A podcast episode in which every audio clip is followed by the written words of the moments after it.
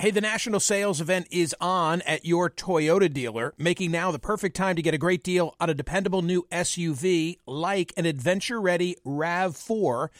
Available with all wheel drive, your new RAV4 is built for performance on any terrain, from the road to the trails, and with plenty of passenger and cargo space, plus available tech like wireless charging, you and your entire crew can stay connected. Or check out a stylish and comfortable Highlander with three spacious rows of seating for up to eight passengers and with available features like the panoramic moonroof you can sit back and enjoy the wide open views with your whole family. Plus, both RAV4s and Highlanders are available in hybrid models, so no matter your style, you can drive efficiently and save on gas. Visit your local Toyota dealer and check out amazing national sales event deals on RAVs, Highlanders, and more when you visit buyatoyota.com.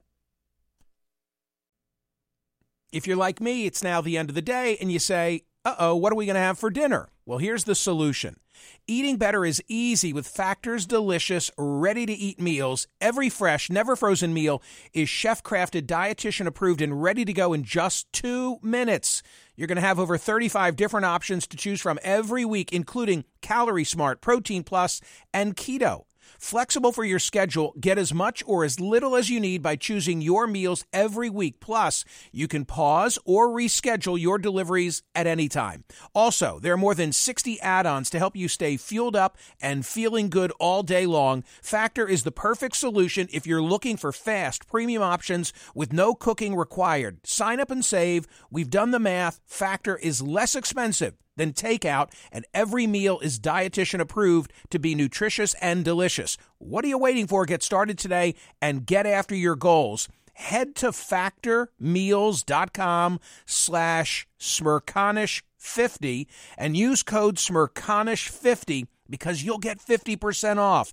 That's code smerconish50 at factormeals.com slash smerconish50. Get your 50% off. Hi, it's Michael Smerconish. Welcome to Book Club with Michael Smerconish, a collection of Michael's favorite interviews with authors from the last 30 years through today, on the air, on radio. What sets my book club apart is that I actually read the books. Book Club is now in session. Steven Brill is the lawyer and media entrepreneur. He's the founder of Court TV and Brill's Content. You'll remember that back in 2000 and 13, he wrote that amazing cover story for Time magazine. My recollection is that it was the longest ever cover story for Time. The subject was the escalating cost of health care. It was Brill who introduced us to the concept of the charge master. Do you know what the charge master is? I'll ask him to uh, to define it again for us.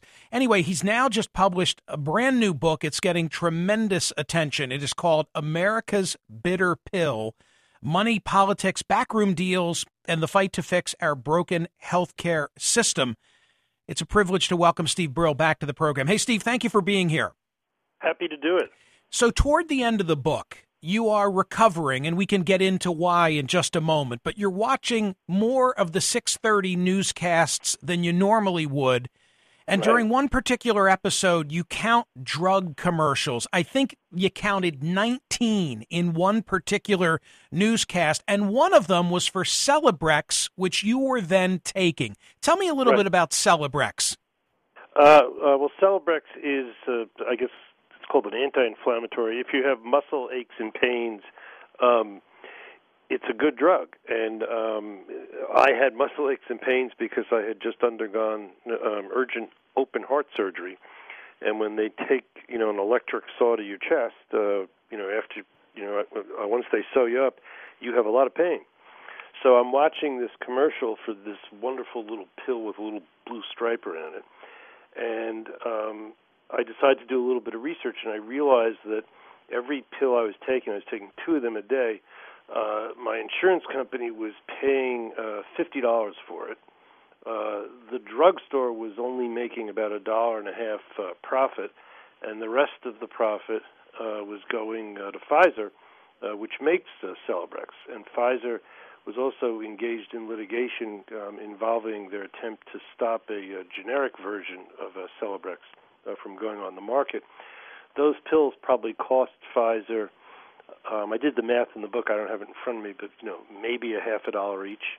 So that gives you some sense of what the economics of healthcare are, and in particular, what the eco- uh, what the economics of uh, prescription drugs are.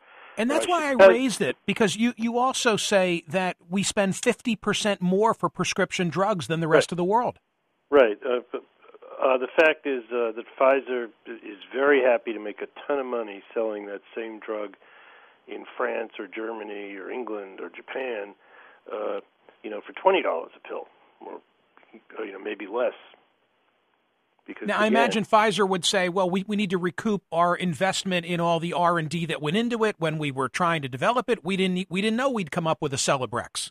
Well, that's what they all say, and that's something as a journalist that drives me crazy. Is uh, uh, the journalists too often, instead of doing the real reporting, uh, do it on the one hand, on the other hand kind of story. So they'll quote someone like me saying, "Well, the price is too high," and then they'll quote the drug industry as saying well, if we didn't get that kind of price and that kind of profit, we wouldn't have the money to take the risk of doing all the research and development we do.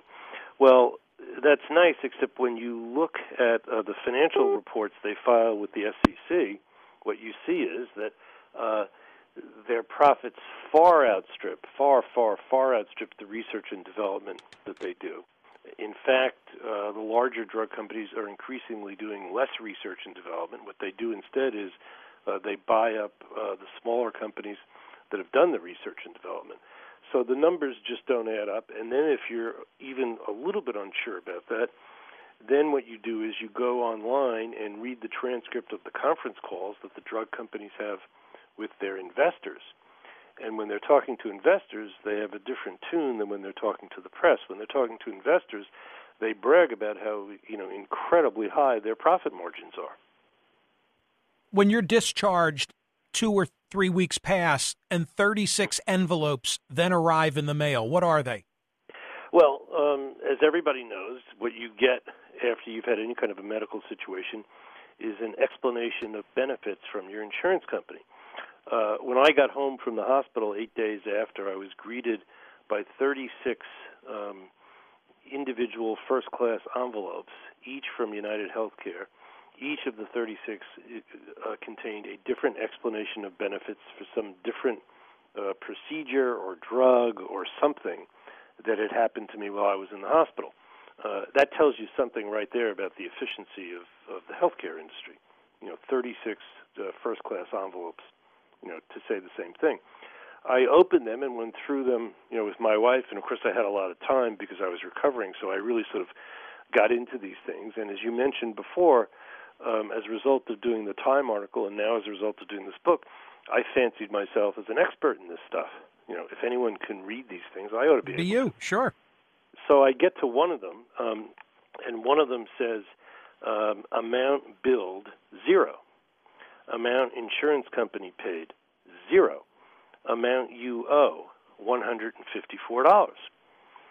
and I show it to my wife, and we look at the thing. You know, we both have law degrees. We're trying to figure this out, and we can't figure it out. It's just, you know, emblematic of just how crazy and incomprehensible the system is. But as it turned out, I had scheduled an interview for a few weeks later with the CEO of United Healthcare, which is the largest healthcare company in the United States, in fact, the largest uh, health insurance company in the world. Um, um, I had scheduled an interview with him to talk about the other aspects of the book uh, that I was doing, how Obamacare was affecting the insurance industry, et cetera, et cetera. So I go out uh, to Minnesota and I come into his office and I ask him questions about, you know, how does Obamacare affect the insurance industry, et cetera, et cetera. And then at the end, I couldn't help myself. I took that explanation of benefits out of my pocket, handed it uh, to him um, across you know the conference table in his office. And so I'm wondering if you could do me a favor. Could you just explain this to me? You know, $154 I owe for something that was billed zero. Could he? How can that be? And so he looked at it, stared at it, you know, for a couple of minutes. Uh, the public relations guy from the company who was with him was getting increasingly nervous, and um, then he looked back at me and said, "I could sit here all day and I couldn't decode this for you." I have no idea what this means. I don't know why they sent it to you. And I said, Well, aren't you they? It's your company. This is the single m- most basic, frequent communication you have with your customers. And how are your customers supposed to understand it if you can't understand it? Um, and then he said something to the effect, "Well, the New York State regulations. New York is where I live. Uh, the New York State regulations require that we word it this way." And I said, "Oh well, could you send me a copy of those regulations? I wasn't aware of that." And his his PR guy got even more nervous with that. And a week later, they sent me uh, the regulations, which of course state the opposite. The regulation in New York, as elsewhere, says that explanations of benefits are supposed to be uh, communicated um, in a clear way so that a layperson can understand exactly what's going on. this is so Steven Brill. That, that, in a nutshell, tells you what you need to know about the healthcare system in the United States as compared to the rest of the planet. Well, that's frankly that's why I went there initially. That's why I wanted to talk about Celebrex and I wanted to talk about the 36 envelopes because as I read those vignettes toward the end of your book, I said to myself, the reason that this continues is that frankly most of us we don't care if we're not Steve Brill who's intelligent enough to discern those bills and has expertise in it all we want to know, Steve, is one thing. Am I covered? And if I'm covered, those 36 envelopes are, are going in the can. There, there's another part of your uh, book. Certainly not covered. And you're certainly not covered for 100%. The reason I was covered for 100% was I had exhausted my $12,000 limit for out of pocket expenses. Now, for most people, hitting and exhausting a $12,000 limit is, is quite a hit. There's a you know, there's a part of your book. I, I don't remember where the discussion is, but there's a part of your book about fear, and I thought that this really resonated because you said when you get jammed up with your health or the health of a loved one, a son, a daughter, a spouse, all you want, all, there's no such thing. I think you wrote as overpayment. No, uh, you lose all sense of rationality. You'll do anything. Um, anything. And, and and that's why the healthcare marketplace is not a marketplace because uh, first of all, you have no knowledge of what you need. You have no knowledge of exactly what you're buying. You have no knowledge of what the cost is of what you're buying. You have no knowledge of what the price is going to be. When you get the bill, you can't understand it. When you get the uh, the notice from the insurance company, not only apparently can't you understand it, but the guy who sends it to you can't understand it. And the only thing you care about is you're in pain, or your loved one is in pain, or their life is in danger, and you want to get well. And uh, there's a scene in the book where, um, right after the operation, I had these coughing fits. And what you do not want to do if you have open heart surgery is cough. It's just the most painful thing in the world. And it was so painful that right in front of my family on several occasions, I blacked out. Now, I blacked out, you know, for two or three seconds, but I blacked out, and it was terrifying. Now, at that moment, if the nurse had come in and said, you know, here's a cough drop. It's $180. Right. I said, fine. Can I have three of them or ten yeah. of them? 180,000 you'd have spent for yeah, it. You know, whatever it is, you know, and and and that's why in the I'm in the United States, 62% of the personal bankruptcies are the result of medical bills. Now, uh, the good news about Obamacare is that uh, that's going to go down because many more people, tens of millions of people, are going to have health insurance that they didn't have before. They have it now that they didn't have before. That's the good news about Obamacare, and, and the crux of my book is that's the good news. But the crux of my book also is that the bad news is that the taxpayers are going to pay the same exorbitant uh, uh, the same exorbitant prices that they've been paying before, only they're going to be paying it on behalf of the tens of millions of new people who have access to health care. I like the idea that they have access to health care, what I'm scared of and what we should be scared of as a country is that the drug companies, the so called nonprofit hospitals, the medical device makers are going to continue to live in an alternate universe where their economy is great and uh, the rest of us has to suffer. So the bottom line is, you know, the problem with Obamacare is that, you know, to you know to steal an expression, the prices are still too damn high, and Obamacare does nothing about that. I, I, wrote a note in one of the margins to myself that says Obamacare is all about who pays, but not how much. That's right, and it, and again, I love the idea that you know this couple I met um, um, who had not seen doctors in four or five years. I'm um, in rural Kentucky, got health insurance, got to see doctors uh, the woman who was diabetic and had lots of other problems, it turns out, also had a heart problem very similar to mine and was able to be treated. And she'd be dead if not for Obamacare. This is Steve Brill. The book is called America's Bitter Pill. This is the Book Club with Michael Smerconish podcast from SiriusXM. Hey, the national sales event is on at your Toyota dealer, making now the perfect time to get a great deal on a dependable new SUV like an adventure ready RAV4. Available with all wheel drive, your new RAV4 is built for performance on any terrain, from the road to the trails, and with plenty of passenger and cargo space, plus available tech like wireless charging, you and your entire crew can stay connected. Or check out a stylish and comfortable Highlander with three spacious rows of seating for up to eight passengers and with available features like the panoramic moonroof you can sit back and enjoy the wide open views with your whole family.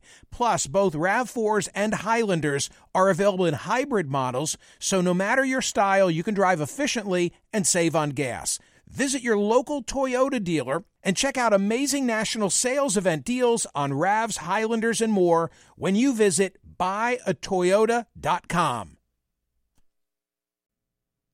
If you're like me, it's now the end of the day and you say, uh oh, what are we going to have for dinner? Well, here's the solution. Eating better is easy with Factor's delicious, ready to eat meals. Every fresh, never frozen meal is chef crafted, dietitian approved, and ready to go in just two minutes. You're going to have over 35 different options to choose from every week, including Calorie Smart, Protein Plus, and Keto. Flexible for your schedule, get as much or as little as you need by choosing your meals every week. Plus, you can pause or reschedule your deliveries at any time. Also, there are more than 60 add ons to help you stay fueled up and feeling good all day long. Factor is the perfect solution if you're looking for fast, premium options with no cooking required. Sign up and save. We've done the math. Factor is less expensive than takeout, and every meal is dietitian approved to be nutritious and delicious. What are you waiting for? Get started today and get after your goals. Head to factormeals.com slash smerconish50 and use code smerconish50 because you'll get 50% off. That's code smerconish50 at factormeals.com slash smerconish50. Get your 50% off. Welding instructor Alex DeClaire knows VR training platforms like Forge FX help students master their skills. There's a big learning curve with welding. Virtual reality simulates that exact muscle memory that they need. Learn more at meta.com slash metaverse impact. Can you remember a time when you thought someone you disagreed with might actually be right? In the new podcast, You Might Be Right, former Tennessee governors Bill Haslam and Phil Bredesen pose that question to guests like Paul Ryan, Al Gore, and Judy Woodruff. Come for the stories, stay for the substance and expert insights into some of the most challenging issues facing the country, including affordable housing, crime, and education. Listen to You Might Be Right, a new podcast from the Baker School at the University of Tennessee, available wherever you get your podcasts. Now, listen to Michael live weekdays on POTUS, Sirius XM channel 124, and on the SXM app. This is Steve Brill. The book is called America's Bitter Pill. Early on in the book, you trace the, the, the, legislative history of Obamacare. You go back to Romney Care, you talk about the Heritage Foundation, and you reference in detail Jonathan Gruber. And it occurred to me while I was reading it that the recent flap with Gruber, right before the holidays, where he used the stupidity word, that took place after you'd already put the book to bed. What were you thinking while you watched that? I was thinking uh, uh, that I wasn't surprised because you'll see in the book that he's, you know, he's uh, uh, quite happy to talk and, and, and probably not as sophisticated uh, when he talks as he should be. Um, I think the point he was making is a valid one, if if awkwardly expressed, and that is that, um, well, it's what I say in the book, uh, that Americans really don't understand Obamacare at all and if you understand just health insurance, even, what you understand is that healthy people, uh, when they pay their insurance premiums, they are subsidizing sick people. That's what insurance is all about. And that's what he was really saying. And the other thing is, uh, you know, you know, most people don't understand that Obamacare, and uh, this is deliberate on the part of the administration. Obamacare is a much bigger welfare program, and I don't use that word as a negative.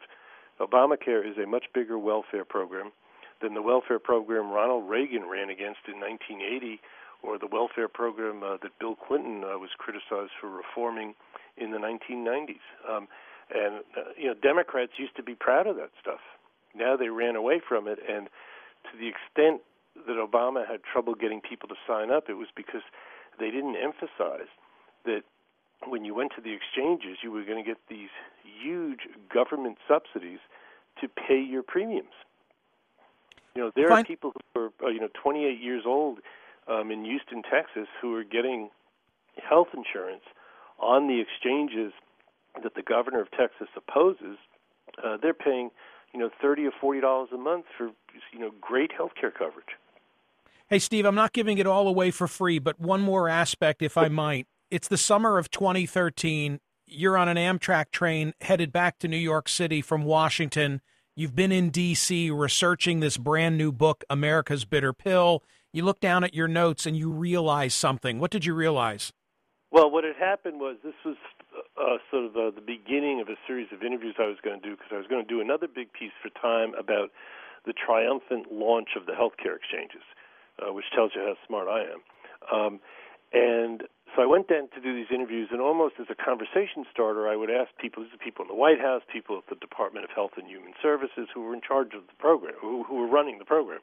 I asked uh, uh, seven different people, well, who's in charge of the rollout?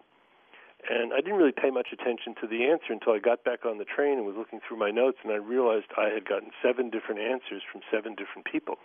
So I got home that night and I said to my wife, I said, you know, this story is not going to be what I thought it was. Uh, this thing is really in trouble. There's nobody in charge. We're going to knock their socks off. yeah.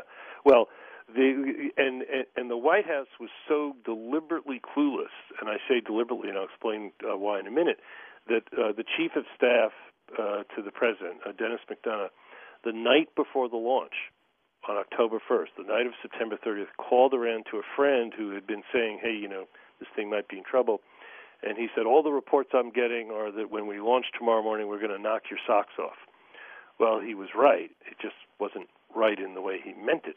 Um, and the reason for all this is that there was a faction in the White House led by Larry Summers, the uh, the head of the council, of uh, the Economics Council, and by Peter Orszag, the budget director, and their staffs, who had told the president from literally the day the bill was passed that they had to bring in people from the outside with business experience and e-commerce experience to run this thing that they couldn't let the policy wonks in the White House run this because they had no idea how to launch something like this. And Valerie Jarrett, who I identify in the book as uh, the actual chief of staff, um, uh, and uh, the president um, insisted that it would be launched by the people who were doing policy. And they kept getting more and more warnings, and they ignored the warnings. The book is really a great read. I learned a great deal about an issue that I thought I'd paid close attention to, and I uh, appreciate not only that you wrote it, but that you'd come back to the program to discuss it. Oh, I always love your program. Are you kidding? Thank you for that. Steve Brill. The book is called America's Bitter Pill. Thank you, Steve. Thanks. Great to talk to you, Michael. You Bye-bye. too. Thank you for that. Hear more of Michael Smerconish on SiriusXM's POTUS Channel 124. Live weekdays from 9 a.m. to noon East or anytime on the SiriusXM app. Connect with Michael on Facebook, Twitter, YouTube, and at Smerconish.com. Book Club with Michael Smerconish. New episodes drop Mondays, Wednesdays, and Fridays. BP added more than $70 billion to the U.S. economy in 2022 Investments like acquiring America's largest biogas producer, Archaea Energy, and starting up new infrastructure in the Gulf of Mexico. It's and, not or. See what doing both means for energy nationwide at bp.com slash investing in America. You might be right. It's simple, but something you almost never hear in politics today, with each side more concerned about scoring political points than solving problems. I'm Bill Haslam, a Republican. And I'm Phil Bredesen, a Democrat. We're former Tennessee governors, and we invite you to listen to our podcast, You Might Be Right. Join us and guests like Al Gore, Paul Ryan, Judy Woodruff, as we take on important issues facing our country. Listen and subscribe to You Might Be Right, a new podcast from the Baker School at the University of Tennessee.